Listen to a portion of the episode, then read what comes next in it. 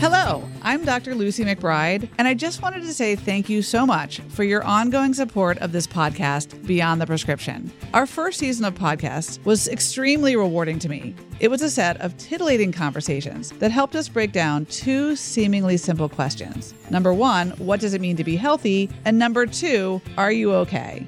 Because at the end of the day, health is about more than the sum total of our lab tests.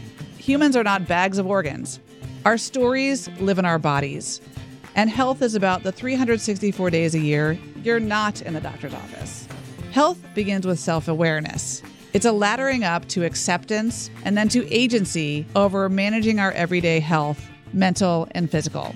It's only when we understand that that we can then ask ourselves, are we okay? And let's face it, no one's really okay. We all have anxieties, fears, moods, complex relationships with food, alcohol, and to each other. My hope is that in this podcast, we explore these larger questions about what it means to be healthy.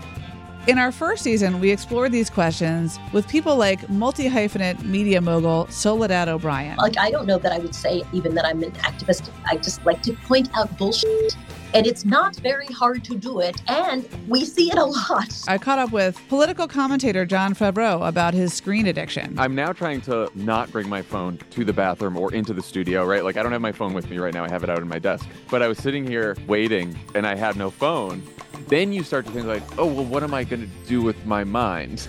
Author and national editor for The Atlantic, Scott Stossel. You know, but then for me and for people like me who have underlying kind of clinical anxiety disorders, but actually while you were talking, I was looking to see what my, you know, heart rate is. It's up at 104, which means I'm not having a panic attack, but also, you know, a little bit alert and activated. Best-selling author Jeffrey Blount. Both my parents are children of Jim Crow. They provided for us and wanted for us a life of mental well being, mental health, good mental health, because we didn't have to struggle with some of the inherent struggles that their African American generation had to deal with. The former brains behind Gwyneth Paltrow's Goop empire, Elise Loehnen. I mean, I think when wellness first emerged, and obviously it's an old world word, at its inception, it was a solution to this idea of healthcare or that you would only attend to what's happening in your body at your annual physical. That has unfortunately been the legacy of medicine as it's been practiced in the West.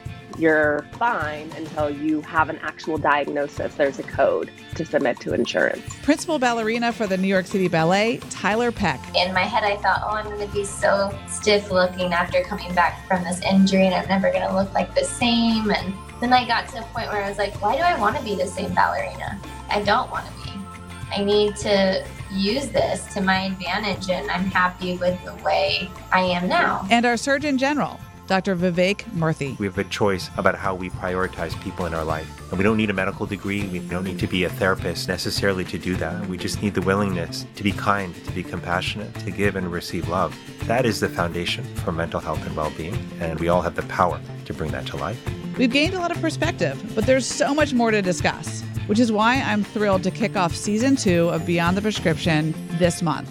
We have some amazing guests lined up, and I'm thrilled to share those conversations with you. Meanwhile, my newsletter remains free and available every week to keep you informed and to help you manage your mental and physical health in tandem. You can sign up at lucymcbride.substack.com. As a primary care doctor, I understand how starved people are for a straight talk about how to be healthy from the inside out. I look forward not just to talking with all of you, but to returning to your ears in season two of Beyond the Prescription. Thank you so much for supporting me and my work, and I'll see you out there. Be well.